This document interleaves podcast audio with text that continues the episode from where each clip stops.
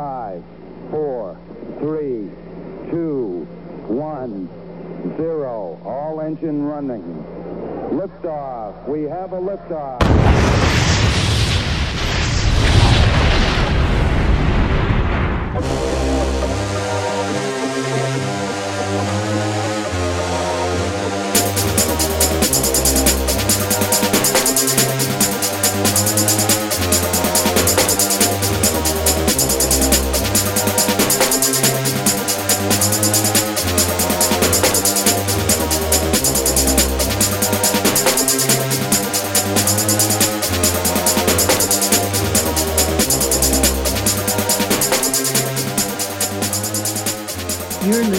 15 Minutes of Flame, the hottest podcast on the internet.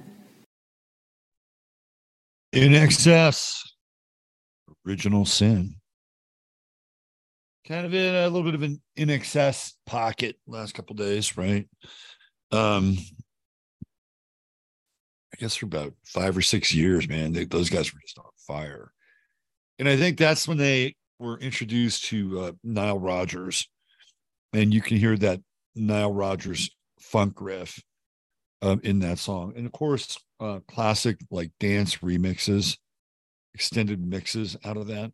We got Jasper on the show. He's just not here.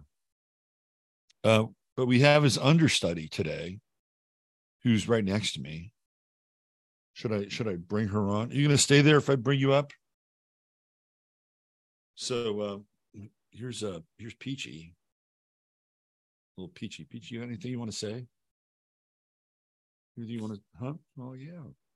Here you are. Yeah. You're learning how to be a good understudy, aren't you? Yes, you are. Yes, you are. You get back to your little spot there. Yeah. Anyway, how was everybody this morning? Sorry for the I hate saying sorry, I'm late. Uh, but yeah, I, I had a I had an international client last night. So the time zone thing can be a little tricky. And um I was uh, expending lots of energy, uh, sort of deep, deeper into the night, right, Peach? You were right there with me. You were right there with me. Oh, here she comes. The tail's like an antenna. Yeah. What are you going to do now? This is not this is not a table though. You you cannot get up on this. Oh, you want you want more pets. Well, if you want more pets, you have to come back into the scene. Right? Show the world your your cute little cat face. Isn't she cute? She's so cute. Um she follows me around everywhere. Everywhere. And when I'm upstairs, because I have a, uh, the office is upstairs. When I'm upstairs, she's hanging out there. And as soon as I walk out of the office and start walking down, she's like sprinting down the stairs and she's sprinting to her food bowl because she thinks that I'm just going to get just sucked up in her wave of momentum and go right over to that food bowl and feed her. Right? She's doing everything in her power to train me uh, as as much as she can. By the way, Jasper's fine. He's fine. He's just he's ha- having an off day today, taking a day off. But uh, there he is. How is everybody? Another uh, another scorching hot day in Wonderland here in the uh, south central part of Texas. I'd like to think that it's maybe the the edge of the southwestern part of the United States. Kind of is. The, this area is kind of an interzone between the southwest and and and central. Um, there's a town called Brady, which is not far from here, and it is the exact uh, center of Texas. So we're just if you were looking at Brady from the uh, from the south, we would be left of center. But if you're looking at Brady from the north or to the north, uh, we would be right of center. But clearly, we're slightly east. I think Brady is where they have one of the country music Hall of Fame or Cowboy Music Hall of Fame. You know, some little some little uh, cult of relics pit stop along the way. So anyway, welcome to the show. We're gonna we're gonna do our best to talk about BRICS today. I'm not going to have an incredibly long show because I've got some uh, stuff to uh, deal with with my mother, so she can get some of her uh, medical needs met here today. Got a busy day on that front, so we'll uh, we'll probably go for maybe about you know an hour.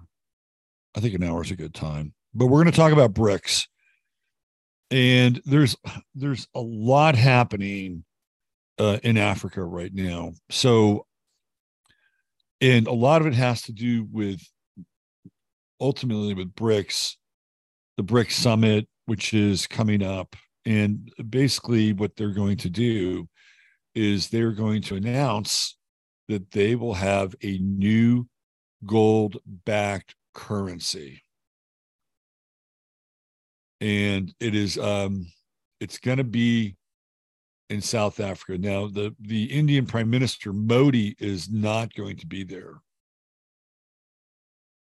That's kind of interesting. Uh, you know what? I've always felt like India is sort of the wild card. And everybody has been looking at China, China, China, China, China, China, China, right? I think China as much as they are uh, and have become a global economic powerhouse, China has real issues, serious issues. You, you, you, they've got people doing everything in their power to leave China. They're not happy. They're not happy with um, the political situation there. They they're there are a lot of people who aren't working in China. That's another. You would think everybody's working in China. That's not true. And it's also extremely oppressive. It's an oppressive regime, and there are people that just don't dig it. You don't you don't hear a lot about it on the evening news now, do you? Because they want to portray China as being this you know perfect model that the rest of the world should aspire towards. There's a lot of deep unhappiness. China also, I you know, I never know what to think of the Three Gorges dam situation. It's like, okay, here we go. It's going to happen. Beijing's going to be underwater. And then a few months later, it's still there, right? This happens from time to time. And it happens during monsoon season when there's a huge amount of, of excess water, right? So we'll see what happens there. But China, China has issues. You know, we've talked about those issues pretty, pretty, uh, pretty frequently on the show um, they they are a lot of people would like to think that they're poised to sort of take over. Um, maybe I think India is the wild card. Uh, India, just like China, has been sequestering gold. They've been buying a ton of gold. China's been buying a ton of gold. This is all part of the BRIC strategy the reason why South Africa is in South Africa doesn't produce shit. Okay, their their GDP is not great as a country. They're incredibly uh, dysfunctional. Um, they're still they're they still have apartheid. They just flipped it. So the new apartheid is black on white versus white on black. And um, it's it's not a great place. And there are a lot of people that live there and people that listen to the show that live there. And and um, they were born there and they and they love it there because it's their their country. I i get it. I completely understand it. Um and at the same time how long has it been since they got rid of apartheid and and nelson mandela led them into you know the the, the next great century right? Or their their their uh their political awakening, their liberation. And how's that going? Not good.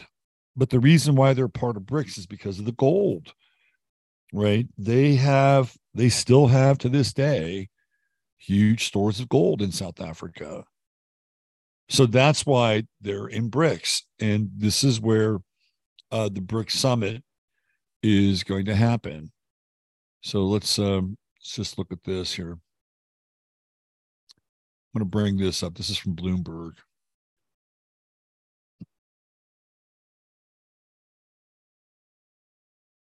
India, Brazil. Oh, God. What happens here? Do I have to go? I got to get behind the paywall. Hold on. Let me go back. My apologies. It was one of a number of articles here that I had earmarked uh, for BRICS. Let me go back.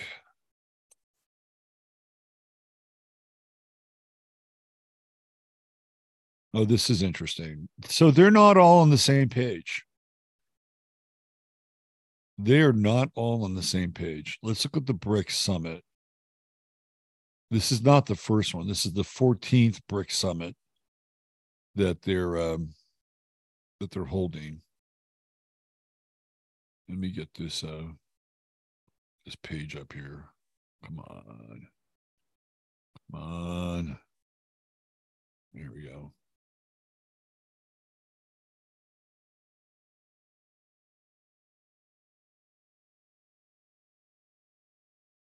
So this will give you a, a look at their their website for BRICS. This is BRICS' website, right?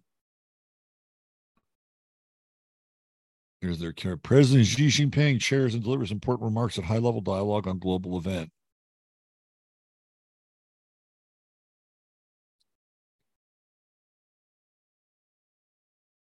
Xi Jinping, Xi Jinping. You have to think that maybe China is behind BRICS.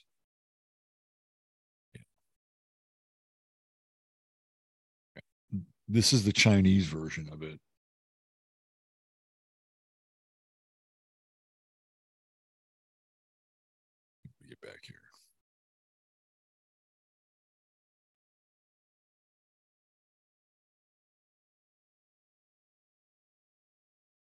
Here, let's go into Wikipedia. This is the 15th BRICS Summit. Just to give you some background. 2023 summit is the 15th upcoming annual BRICS Summit an International Relations Conference, attended by the heads of state of or heads of government of the member states Brazil, Russia, India, China, and South Africa. South African President Cyril Ramaphosa also invited leaders of 70 countries to the summit, including 53 other African countries, Bangladesh, and Bolivia. Does Africa have fucking 53 countries? Really?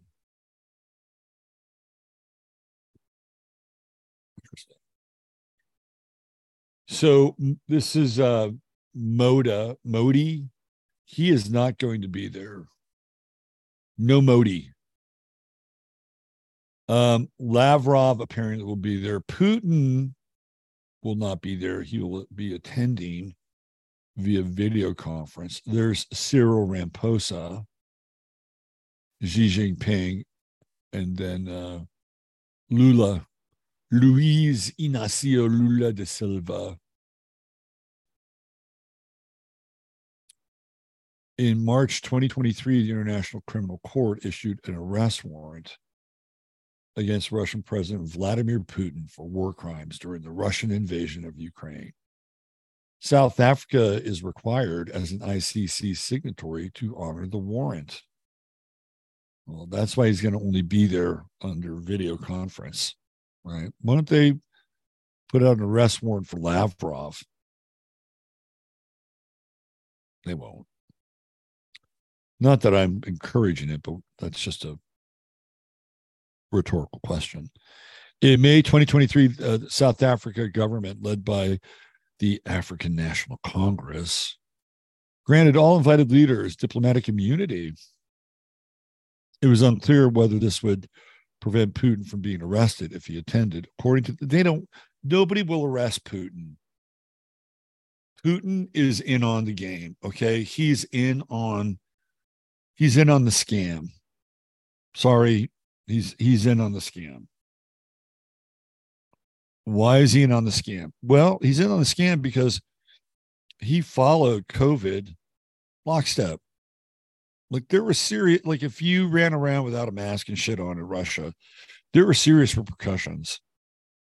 And of course, you had to get vaccinated, and it was their vaccine. I guess they controlled the what people were going to put in their bodies. Was it the Sinovac? But I, you know, this idea that Putin is the, is the great liberator. You know, I'm not I'm not buying it. I haven't bought it for a long time. He he might be the the most um, deep cover version of controlled opposition and honestly, if they wanted to, they could flatten, absolutely flatten Ukraine. Just totally flatten Ukraine. But you know, they're they're taking their time, and guess what they're doing? And look, if you go back and look at the Cold War, the United States and the former Soviet Union were all they were in on it they were in on it, right? I, I talked about this yesterday with the Vietnam War and even the Korean War and how we would be selling parts to the Russians, parts that they would then sell to China, and that they would be assembled into pieces for the war machine. When it came to, if we really wanted to defeat communism, we wouldn't have sold them wheat. Plain and simple. Is that we'll fucking starve you out. Change your model change your model, let those countries go back to who they were and what they were, and we'll start selling you wheat again. They never did that. And if you go back far enough, you know, the, the hands of the international bankers, based mostly out of New York, London, Frankfurt, but in this case, New York, which is where the Russian Revolution was planned, that's where Leon Trotsky was living. They were behind it. So the West has had its fingers in Russia since the Bolshevik Revolution. And do you think that they're not involved in BRICS in some ways? Do you think that BRICS is um, an antidote to the Rothschild overlord system of fiat banking? I would say that the Rothschilds are probably right in the center of it, right? I mean, clearly we're coming to an end, right? We're coming to an end of the ability for fiat currency to have any sustainable value. I mean, the, the debt is is just astronomical. Let me continue this. We'll get back into the to the the brick stuff. Um By early June 2023, moving the summit to China was being considered to avoid the issue. In mid July 2023, Vladimir Putin announced he would not attend the summit by mutual agreement and would instead, instead be sending Foreign Minister Sergei Lavrov. Yeah, I don't know why Lavrov wouldn't be fair game to be arrested. Am I right? I mean, wasn't he the guy that supposedly uh, poisoned the guy in, in Russia? Was the Zhirinovsky guy or whatever his name is? Anyway, um, so Modi is not attending, and then apparently, uh, the guy from Brazil, Brazil is also kind of dragging its heels on certain things. So let me go back here.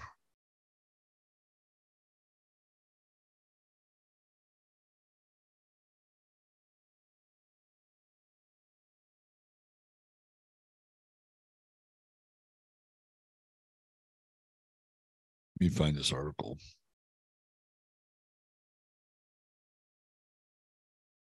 Uh, let's see. Yeah, I don't know if it really matters if Modi will be there or not. He'll be there on video. Maybe they'll uh, they'll bring in a hologram of him. Uh, where's the Brazil part? what's what's interesting is that Brazil and um, Lula are communists. I mean, you can make a case that uh, China is still communist. South Africa, I, I don't know.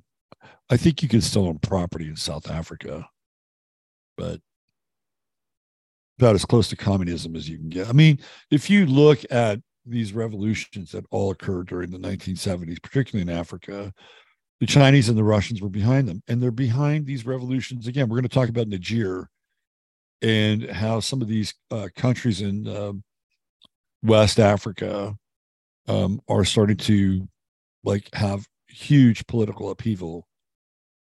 And there are some people who believe that Africa is going to be the next the next spot for continual war. Like they've got to keep moving the war target all over the planet. So if and when Ukraine is settled, either through some form of faux diplomatic um, resolution or the fact that they could never have Zelensky surrender. Like that's just not going to work. It will not work. If anything, the Chinese will come in and broker some kind of a some kind of a peace deal, and everybody saves face, right? But Brazil now is kind of dragging its heels. I mean, you have to, like, if I was a part of BRICS, not everything is equal. Not everything that every country is bringing to the table is equal. Brazil has enormous natural resources from the mines in the south to the untapped resources of the Amazon. Like Brazil is potentially a, a sleeping giant. It has been for a long time. India, on the other hand, like what their resources are for all intents and purposes, their people. They're very smart, like very smart. And they have a connection to ancient technologies. You know, there was a major golden age in India, and don't think that just because it, you know they went through a reset, just like everybody else went through a reset, that their connection to um, the ancient knowledge, whether it's spiritual knowledge, you know, th- through things like yoga and the Vedas and all that stuff, and even the technology.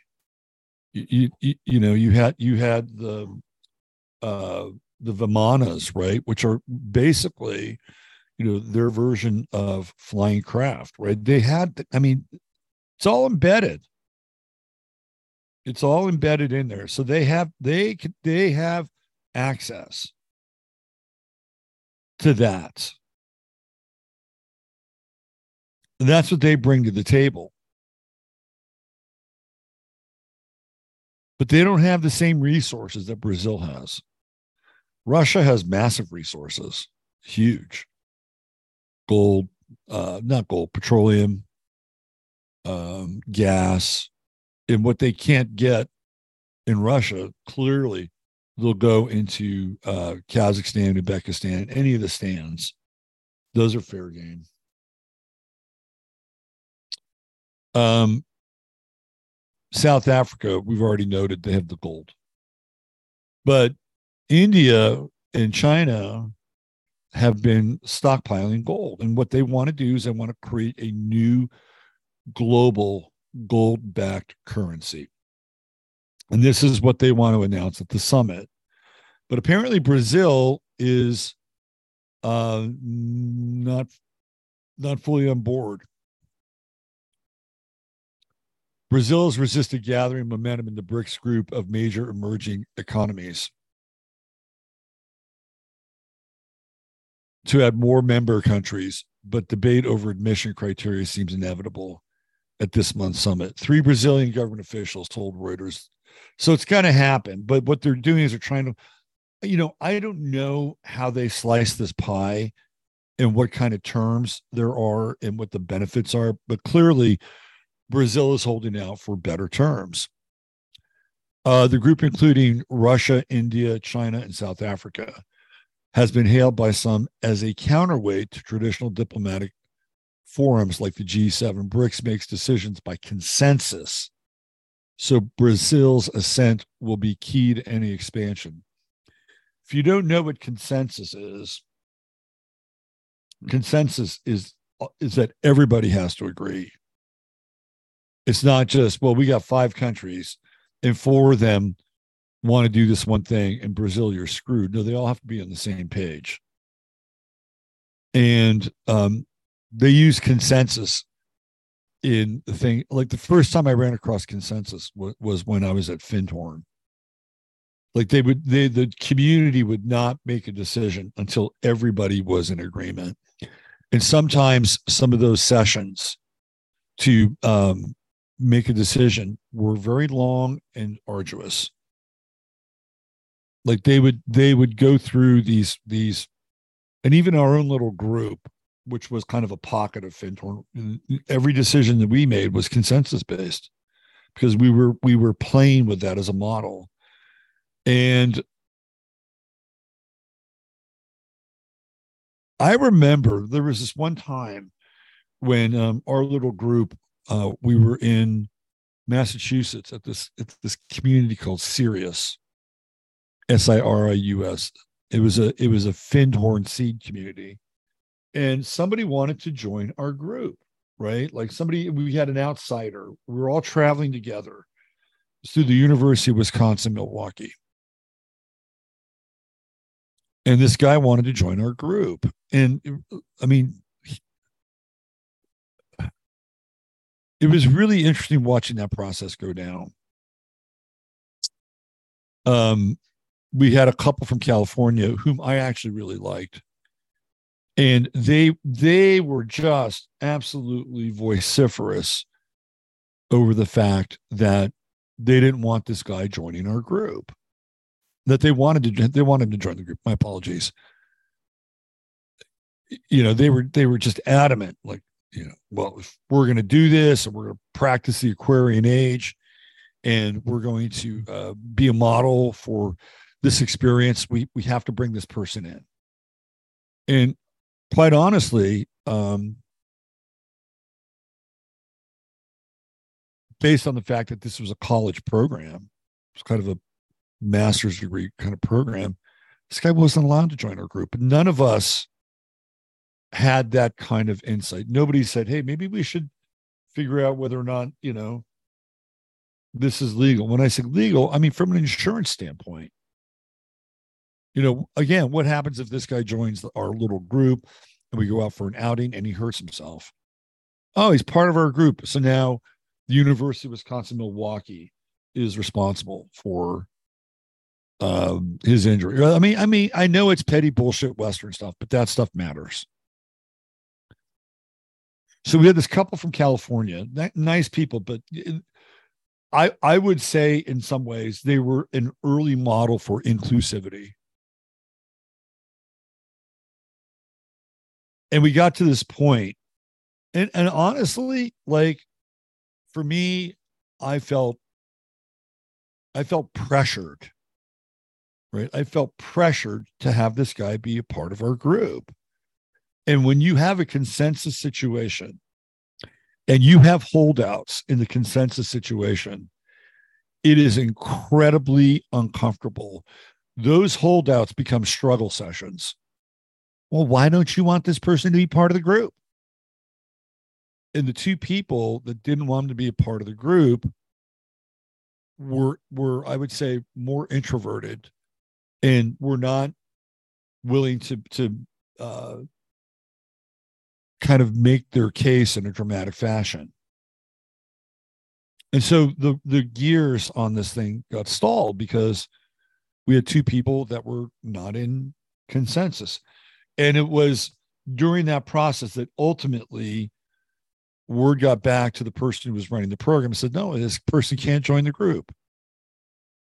I mean, literally, they did not sign up for it, right? They didn't, they didn't pay for the experience, which is what all of us did. We all paid for the experience. We paid to be in these places. We paid in advance for the meals. We paid in advance for the lodging. We paid in advance for the travel. So he couldn't join the group. But I watched the consensus in action and it was it was painful. It was like a struggle session. So this is what they're doing. Like Brazil is holding out. And in a consensus situation, um, you can get you can get a lot if you're holding out for uh, very specific and self-interested reasons. So let's go. Let's go back into this. A group including Russia, India, China, and South Africa has been hailed by some as a counterweight to traditional diplomatic forums like the G7, BRICS, makes decisions by consensus. So Brazil's assent will be key to any expansion. China, looking to increase its political clout at a time of trade tensions with the United States, has long pushed to expand BRICS membership. Russia, isolated diplomatically over its war in Ukraine, is also embracing the chance to court allies. So they want to bring more countries into their alliance. South Africa, which chairs the group this year, held a Friends of BRICS meeting in June with several countries eager to join. Even India, long wary of rapid expansion, may have come around to the idea in principle, sources said. However, Brasilia is concerned the group will lose stature if other nations are let in. Some 30 countries have said they're interested, and 22 of them have formally applied, as Algeria did last month, another uh, former friend of France. As expansion could transform the bloc into something else, said a Brazilian official who asked not to be named. Brazil's position has been concerned with the cohesion of the group and preservation of our space in the group of important countries. So think about this. Um, let's say, for instance, you have a country like, um, oh, I don't know, Burkina Faso. Where does Burkina Faso, which does have some resources, by the way, but nothing like BRICS, uh, not Brazil, rather, like nothing like Brazil. So, how do they slice this pie? It's kind of like Brazil's like, come on. And we're this massive country. We're probably bringing more to the table than India is. Um, if you if you take away the gold from South Africa, probably bringing more to the table than South Africa. And and now, how is how and and how are they going to manage consensus with 27 countries. If you're a, a small country, let's say um, Azerbaijan, and you're voting on something and it's consensus, like, you know, you could be a major thorn in the side of the process and the squeaky wheel. So even though BRICS looks like it's positioned to be um, the um, the Scud missile, the hypersonic missile to the U.S. dollar. There's some inherent issues here with BRICS, and I think the consensus model is probably one of them. With five countries, consensus is um, doable. With uh, 27 countries, consensus becomes, I think, less um, less flexible and less dynamic. Like you could really throw a monkey wrench into the gears just because you want certain things that your country is not getting, right? And with a lot of these countries, there is political instability, which we see in Niger, we're going to talk about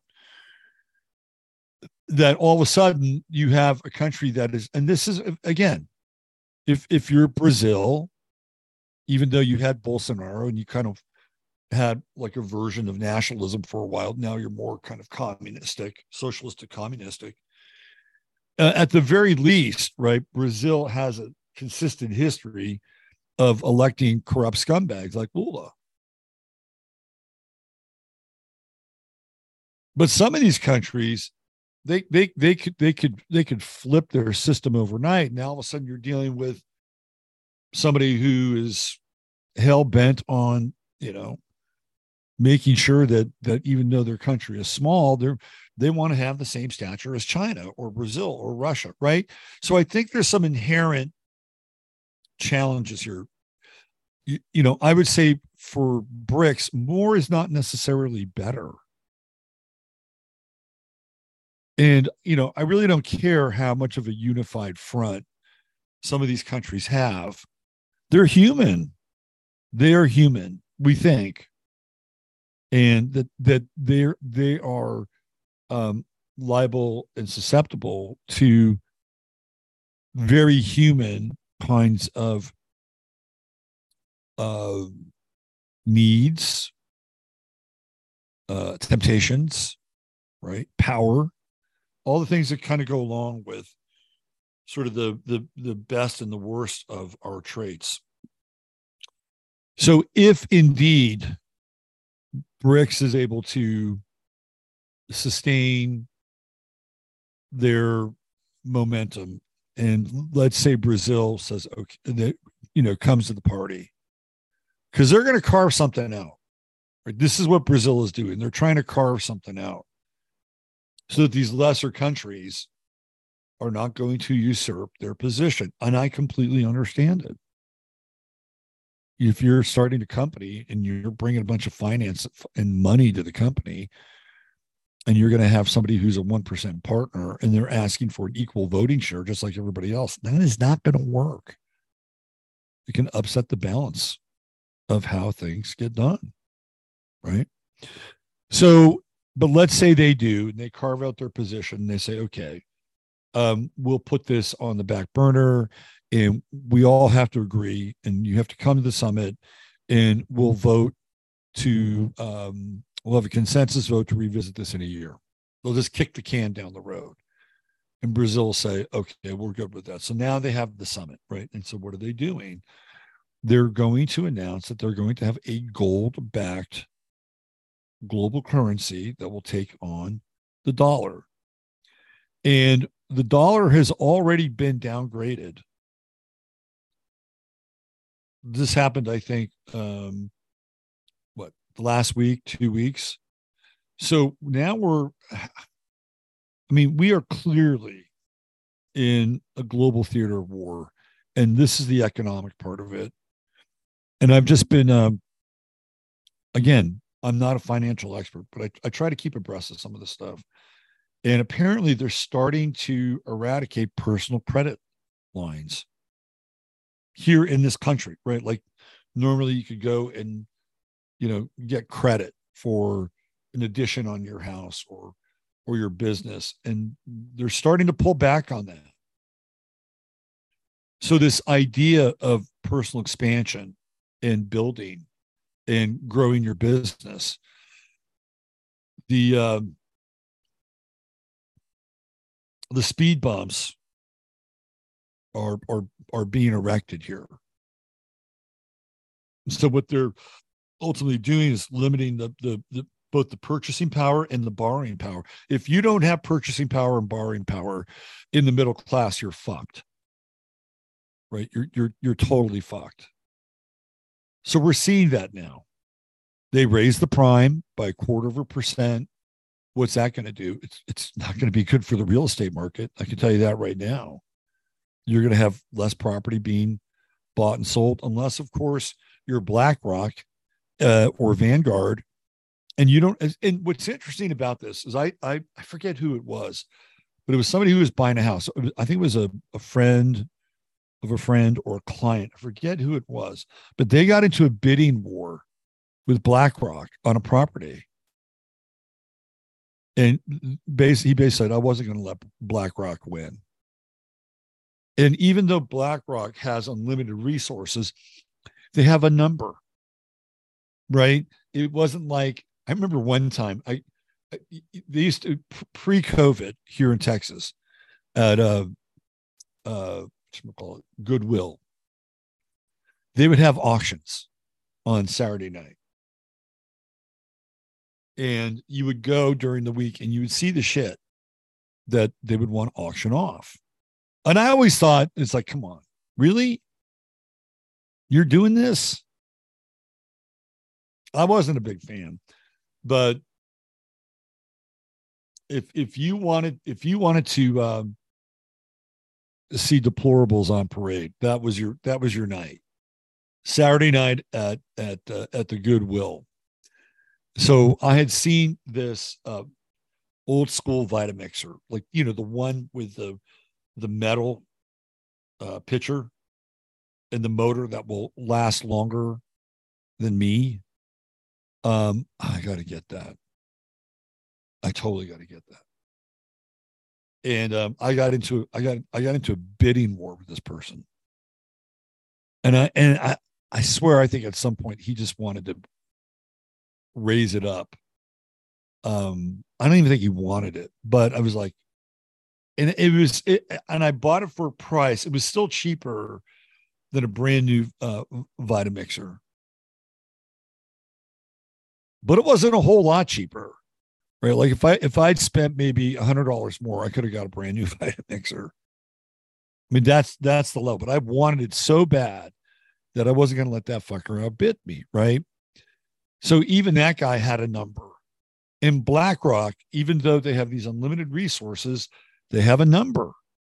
And they and and they look at their spreadsheet and their model, and that's what they go by. They don't have any emotion invested in the things that they're purchasing. It's like THX 1138. It's all based on a number.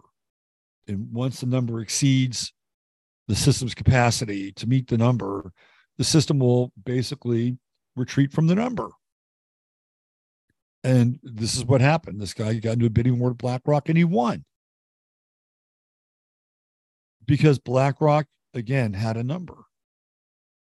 Well, guess what? With less people on the market buying real estate, BlackRock doesn't have to get into those bidding wars. They got their number and they'll get it, right? Because there's going to be less people who are able to do that and go toe to toe with them. So again, you know, what are we seeing here? We're seeing the uh, machinations and you know the switches and the levers that are being put in place. So there's less competition. There's less inventory. This is what's going to happen, right? People are going to look at their houses and say, "Well, shit, maybe we should keep our house." So there's going to be less inventory, and the inventory that comes out there there's going to be less competition for that inventory. And of course, BlackRock likes that. Right. So that's another part of what's going on financially. And the other thing is unemployment. And this is the dirty secret right now. I'm not going to mention any names, but I, I was privy to personal news about somebody I know quite well. And this person has been eminently employable for the entirety of the time that I've known them at a high level, right? At a high level. And their expertise is in internet marketing and quite good at internet marketing. Understands numbers and metrics and language and gets people to click on something, right? That's the that's the the key skill set. This person has been unemployed for a while, right? And I think they're I think they're 50 now. And they can't find a job. Now, granted, this person happens to be a woman, right? So that kind of meets a little bit of a criterion for uh, ESG and uh, DEI or DIE, right? But maybe not quite enough. And so now you have these young people that are coming out of college in their in their mid mid twenties. You have people late twenties, early thirties that have, that have uh, been in the same game, but they're younger, and um, they're much more likely to be diverse. They're going to be ahead of that person Um, I was I was reading about Stanford. This is a university. Stanford just had a huge wave of layoffs. people that have been at Stanford for 20 years, just, just the last couple weeks, lost their jobs. Unemployment is like what you'll see with the unemployment numbers is not going to match or reflect the true state of employment in this country. And this is, and why is this all happening? It's all happening because AI is on its way, right? They're clearing the decks for AI. So, what is it all? I mean, so we're headed, we're, we are definitely headed into very choppy financial waters. And then you throw bricks on top of it, which, if they get their shit together and Brazil comes to the party and they, announce this new gold backed global currency, it will send a ripple effect through the global economy and ultimately it will hit the US, which is already kind of teetering here. I mean, if you look at ever since Biden got into office, what did he do? Shut down oil. Huge. The huge. The jobs that are connected to oil, huge. You shut down the freaking Keystone pipeline. And if you're an environmentalist, you're you're you're, you're probably doing the river dance. But you know, there are a lot of jobs involved in that. And that's not the only pipeline. And more is coming, right? More is coming. Think about gas. Think about gas stoves. They're going to go for it. They're going for gas natural gas. They don't want it. They want everything on the grid, right? Everything. And that's a whole sector of the economy. I'll tell you what else economically. I was reading a story about um, a guy who, guess what he did? He worked at a bottling plant. And what were they bottling? Bud Light. Lost his job. And this is and what is this guy going to do? Right. So the psychological vice grip and the economic trap, it was pretty, for me, it was pretty clear to see. Right. We're going to vote. We're going to vote with our conscience. We're going to tell you that we don't want this woke shit. And I said at the time, you're kind of playing into their hands. And it's really a no win situation in a lot of ways, right? Like, okay, so Alyssa Heinerscheid loses her job. Is she worth, say, 500 jobs that were collateral damage along the way?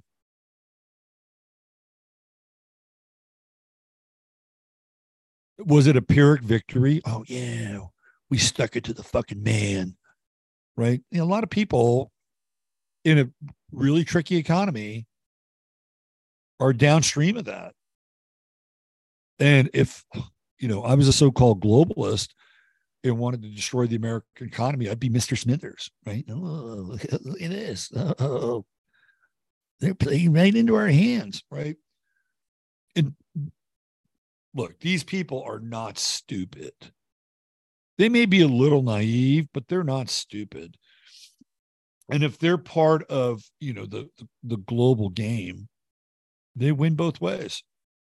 So you either buy their shitty beer and support their um, mentally ill spokesperson, um, support their absolutely bonkers uh, director of marketing, and the people downstream get to keep their jobs. So they say, oh, well, let's do more of this and let's inundate the marketplace with more of this. Or you don't, and then the little guy who's the guy that actually bottles the beer and brings the beer to your store, loses his gig.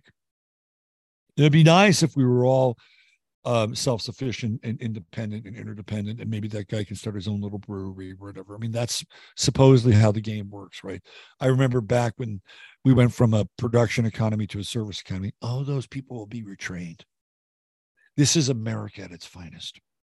Capitalism is such a strong uh, entity that you can't keep these people down. It'll create more jobs. I didn't see that.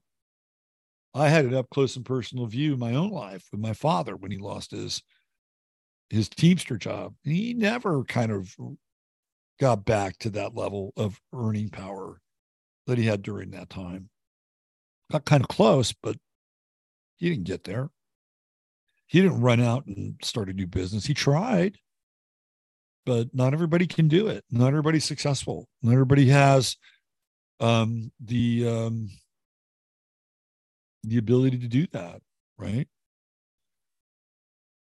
So I haven't even talked about Niger and what's going on there. Let's let, let me bring that into the conversation because that's a whole other level of um, what we're dealing with. Let me find this story right here.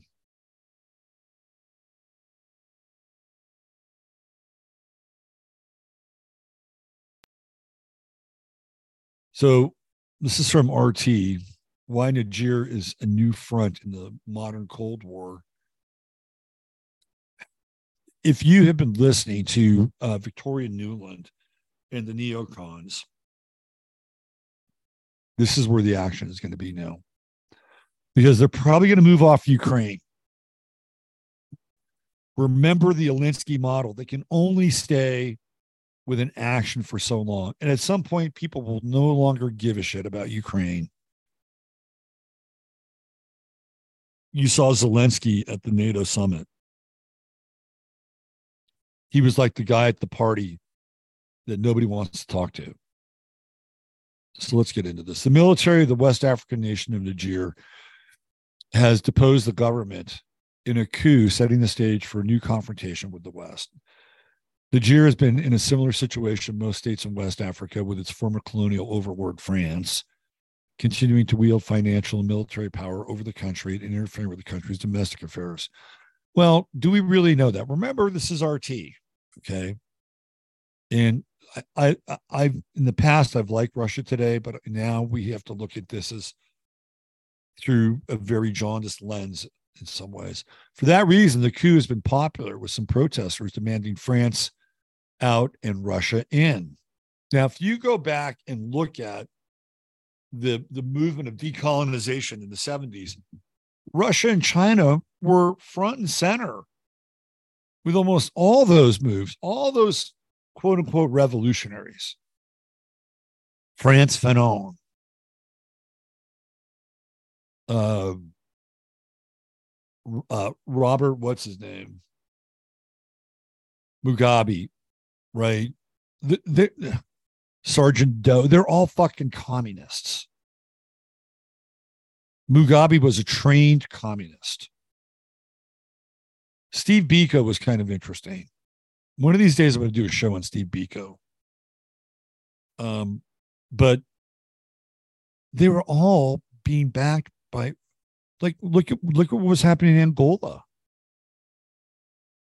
You you basically had the Cubans at the behest of the Russians going into Angola because there was a civil war in Angola and you had a group in Angola who was communist. And you had the CIA there with John Stockwell, amongst others. And you had South Africa, who was trying to help keep the Angolans who didn't want to be communist free. And unfortunately, the South Africans got their butts kicked um, by the Cubans and the Russians in Angola. This has been going on for a long time. It's nothing new. Okay. So let's let's keep going here. Uh, for that reason, the coup has been popular with some protesters demanding France out, Russia in. In the new geopolitical environment we live in, African states now have increased political space and options to expel Western influence. Niger, a landlocked, impoverished, and war torn country, albeit a rich one, in raw materials is set to become a new frontier. In the era of American unipolarity, the states of Africa were exposed to the West. Poor, desperate, and unstable, many African nations were forced to rely on their former colonial overlords, as well as the US for various forms of assistance. I've talked about how decolonization was a setup for failure, right? It was a total setup for failure. These countries were not capable of self rule. Sorry, wasn't going to happen. They throw in some, you know, power hungry, corrupt warlord, and instead of instead of the countries coming in, what do you get? You get the NGOs, you get the corporations operating through the NGOs. And that's the way it's been in Africa for a long time. And don't think that the Africans have some culpability in this. They totally do. But I understand how they want to have some degree of independence. And I completely uh, support their independence. But what they'll do is they'll go into Russia and China, right, for the backing, which they've always done. They've always done this. Russia and China and North Korea have always been sort of the hidden hand. Like if you go to Rhodesia, in you know Rhodesia was was uh, was fighting Mugabe, right? And and so what did you have there? You had Russia and China backing these revolutionary forces in Rhodesia. They they've always been there. It's nothing new, right? Nothing new. The world has changed, though. The war on terror context is over. Instead, we now live in a geopolitical environment dictated by sharp competition between powerful countries, primarily the US and its allies, against rivals such as China and Russia. The environment means that African states now have other options to choose from for assistance, which allows them to maximize their own political autonomy in space rather than fulfilling the ideological conditions of another. For example, African states reportedly increasingly use the Wagner Group for security rather than Western assistance.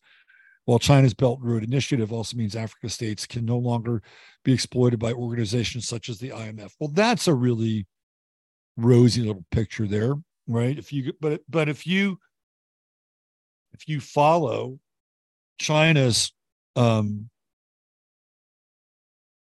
incursion into Africa in terms of resources, and you go into a place like the Congo, where China is clearly running these mining operations um, to get the coltan, you know, the rare the rare earth minerals um, out of the earth. Who are they employing? They're employing kids 9, 10, 11, 12, 13 years old. And trust me, the Chinese are, when it comes to um, the workforce, they are not benevolent at all. John Kerry was recently uh, in Washington having to answer a lot of questions. And one of the questions that was being, uh, or series of questions was being asked to Kerry, and this is from somebody who is clearly, I forget the name of who the uh, uh, was was it Congress? I forget the name of who the person was. It was Congress, somebody in the Congress, I believe, questioning Kerry and knew the score in the human rights stuff. Horrible, absolutely horrible and was telling Kerry, look, you're basically giving this country, China, which has until 2040 to supposedly get to a carbon neutral status, 10 years longer. China isn't doing shit with the Kyoto and Paris Accords. They don't have to. China and India are being given a free pass, whereas the United States, keep, just keep this in mind, the United States is being to, held to the same standard as a country like Pakistan. Same standard. Same standard as a country like um, Bangladesh. Yeah. Yeah, we're we're in the same pocket. And we don't even really produce anything anymore. It's all in China. Right? So there's that. And we all know that China, from a human rights perspective, I mean, look, let's be let's be fair. And any quote unquote superpower we're just not great on human rights, period. I can't think of any country that's been super enlightened around human rights when it comes to.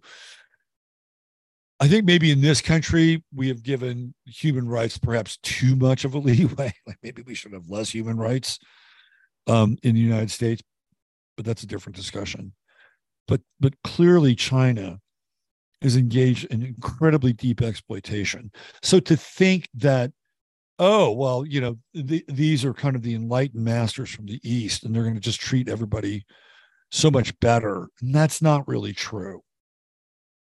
Okay, so let's let's be clear about that. And there are on the record massive human rights violations when it comes to extracting these resources in Africa.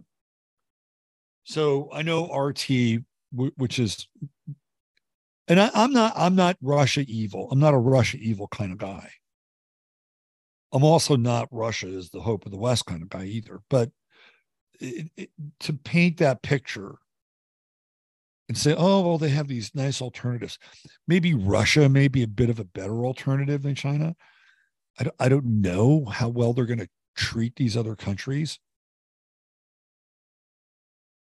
But I do know that um, clearly they have been um, burdened with exploitation from without and from within. Let's be clear, right? Like you go back into the history of so-called slavery, you know, there there were some very well-paid slave traders inside of Africa. So there's there's a historical context here, right? So it's it, not everything gets tied up in a nice, neat bow. That said, uh, could technology be a bit of a game changer for some of these smaller countries? Sure, absolutely. 100%. But then who's giving them the technology? What does the technology do? And then how do they use it moving forward? I always felt like with the right um, crypto system, some of these smaller countries could figure out a way to kind of maximize their own resources by tying them to um, a, a um, state sponsored cryptocurrency. But that's a whole other discussion. Okay. All right. Um, why don't we wrap it up? I got to get out of here today. So I just wanted to kind of give you a sense of what's happening, you know, to the best of my ability big picture BRICS, the upcoming summit, this idea that they have a consensus model, Brazil dragging their heels, Africa as being the new front. And that's the other piece that I wanted to complete, complete the circuit with is if that's true, and we know Russia's the boogeyman, right? Then they'll just move the front to Africa and it will be the place to the new Cold War. And this is what the neocons absolutely love, right? They just love their eternal war, their endless war. Anyway, um, that's it for today. We'll be back tomorrow uh, over on the Farcast side of things. Uh, yes, TBD. And uh, until then, check out our friend Chris at True Science. And that's truehempscience.com, sponsor of the show. Spend $100 or more, type in one 15MINS which is the name of the show 15 minutes or 15 minutes. And um, you'll get free product in your order.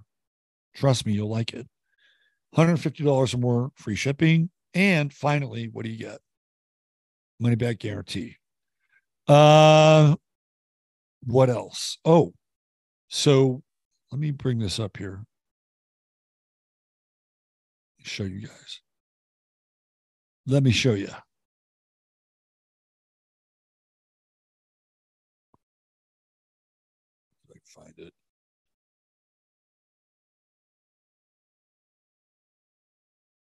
Come on now. Here we go.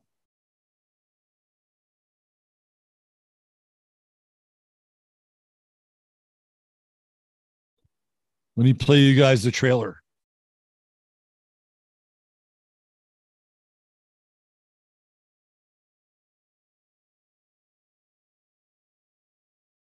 This is the new show breaking on October, uh, August 14th.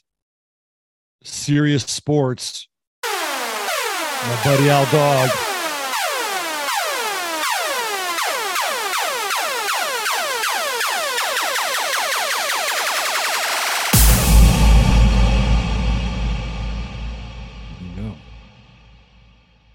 So go on over there and um, sign up and subscribe. We can, we'd love to hit the ground running with as many subscribers as possible.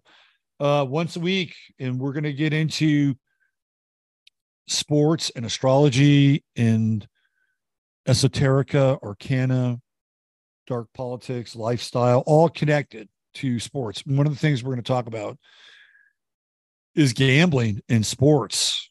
Um, and that's just one of many things, right? So if you want to have a different slice of the culture, go check it out. Serious Sports. That's S I R A U S over on YouTube. And um, hit the subscribe button. Hope to see you there. All right, take good care. Have a great day. Use your head in order to discern what's real, your heart, two step what's possible. I'm Robert Phoenix, and bye for now.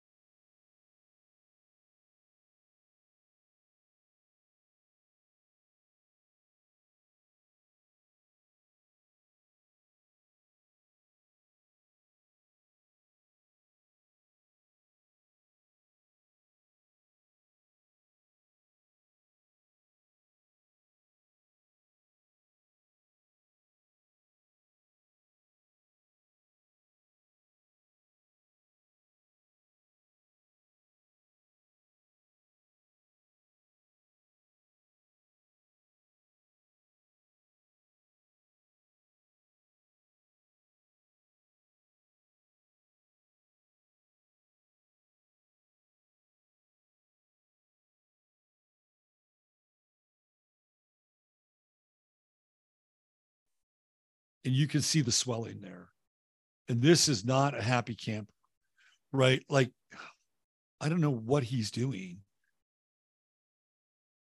Like, couldn't he have just waited another week? Did he did he have to go out and play golf? Was this some kind of therapy? Um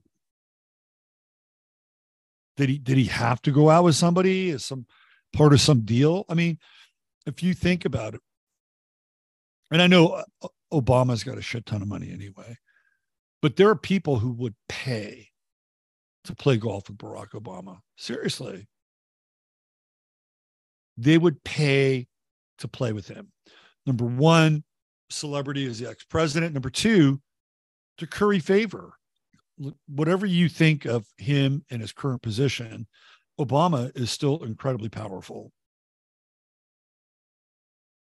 And to get a one on one audience with him on the golf course, for some people, it'd be worth, I don't know, $100,000, $200,000. If the investment and the payoff could be in the millions, that's a small, that's a small investment to make. So maybe this was something that he had to do, right? Maybe this was a paid engagement and he couldn't not do it, right? Like the money is probably already in the bank. And once it's in the bank, it's hard to give it back. That's my that's my thought. I mean, so it's either arrogance and some form of trying to forget what happened, or this was a golf date that had already been planned and he couldn't get out of it. And I would say that it's probably financial or maybe he owed somebody a favor. One of the two. That's my th- that's my thought. Something happened here. So now we add it up, right? We add up the fact that they said they weren't there, but then they were. His body was 100 feet away from the shore, eight feet under. Come on. Supposedly there were people on paddle boards there. Supposedly people went over to see if he was okay right? That doesn't add up either. Like that does not add up. If somebody was there and who and and he wasn't okay, then what happened? Then what happened? Did they just decide that they were going to put him on the paddleboard and drop him off? I mean, there's all sorts of really weird, high strange speculation. Now, the other piece is that somebody supposed was supposed to have been on the paddleboard with him. So none of this adds up. The 9 911 call, we looked at this on the Sunday night show with the log. There's no number associated with that call. And supposedly that call was made two miles outside of the um, Obama mansion, two miles away. No name, no number associated with it. Who did that? Who made that call? And then the other piece was that they wanted him to be uh, given an autopsy by the DC police. Well, of course, you have Muriel Bowser, who's the mayor of DC, right? Who I think is probably very much an Obama ally and could, you know, run their own kind of coroner operation, just like the Clintons did out of Alabama, out of Arkansas, with their absolutely corrupt coroner.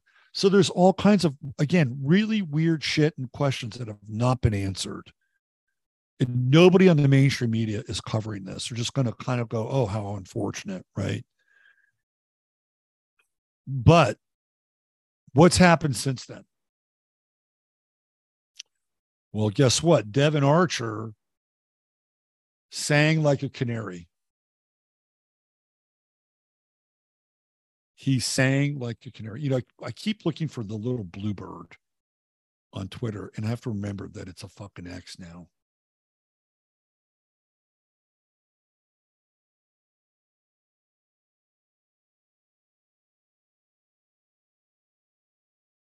Uh, let's see.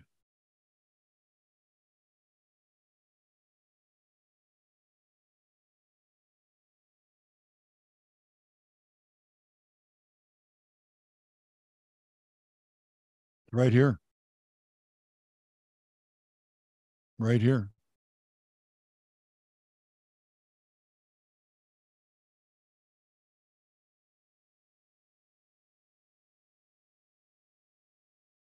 So Devon Archer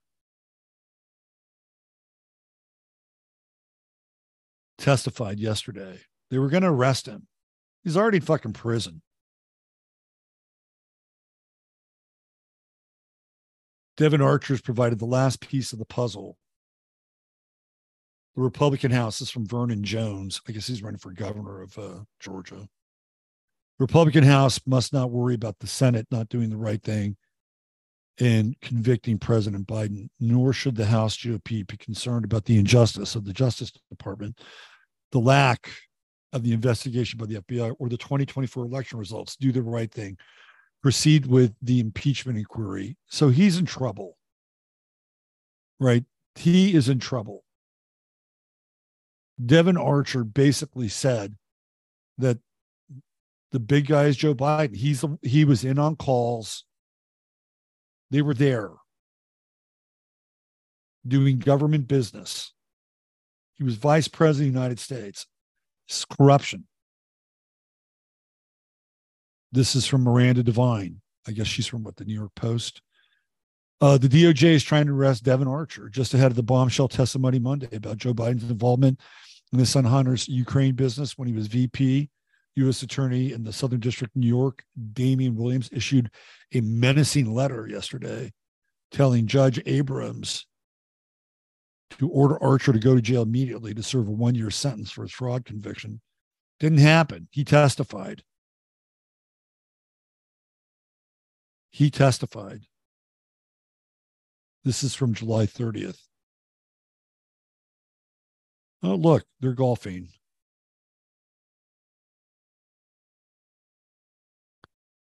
Hunter Biden. This is from um, 23rd of July.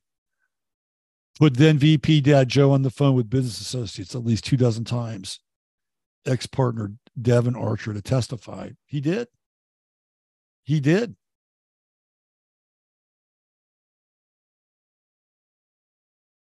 They tried to they tried to jail him up. Got it. He got it out.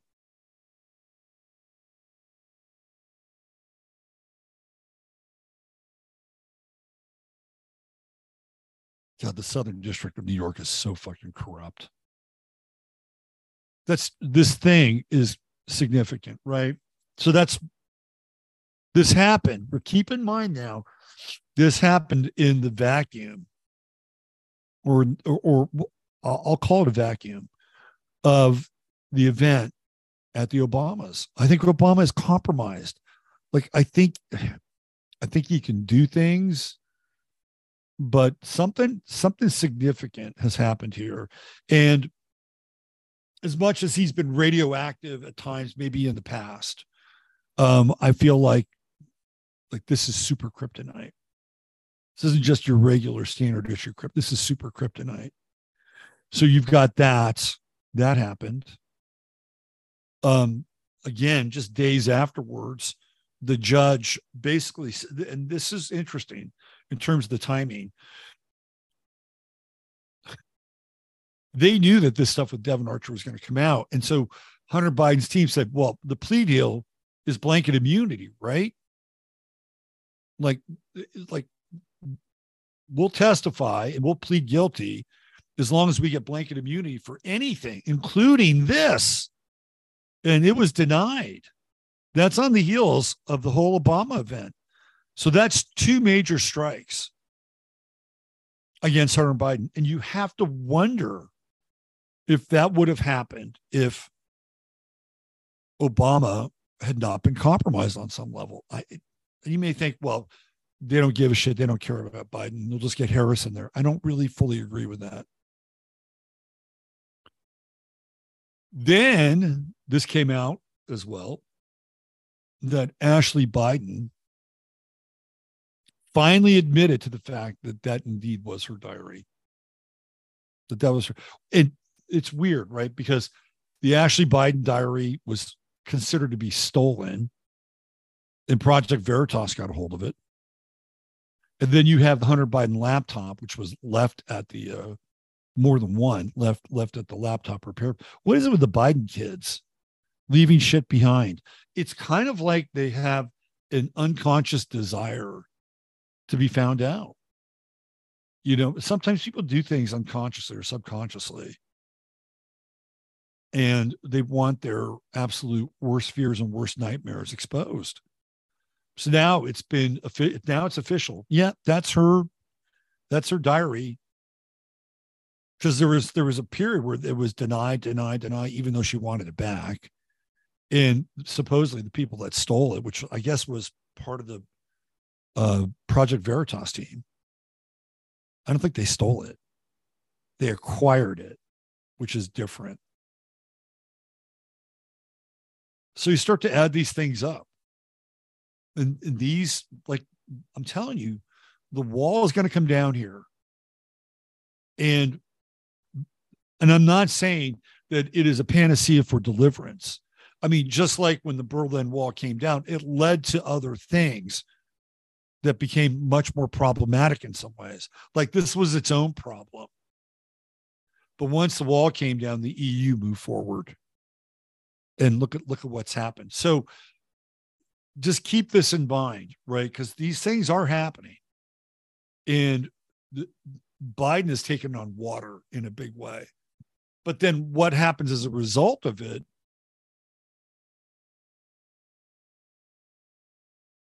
Be careful what you wish for. Now, and I'm not saying that that won't turn out high, strange, and weird, because more than likely, due to the times we're in, it will. But um, in a time where there's unintended consequences, those unintended consequences, I think, can be uh, equally as strange and damaging as the ones that are intended. All right. I wouldn't call it hopium. It's not hopium. I'm just seeing like what's going on.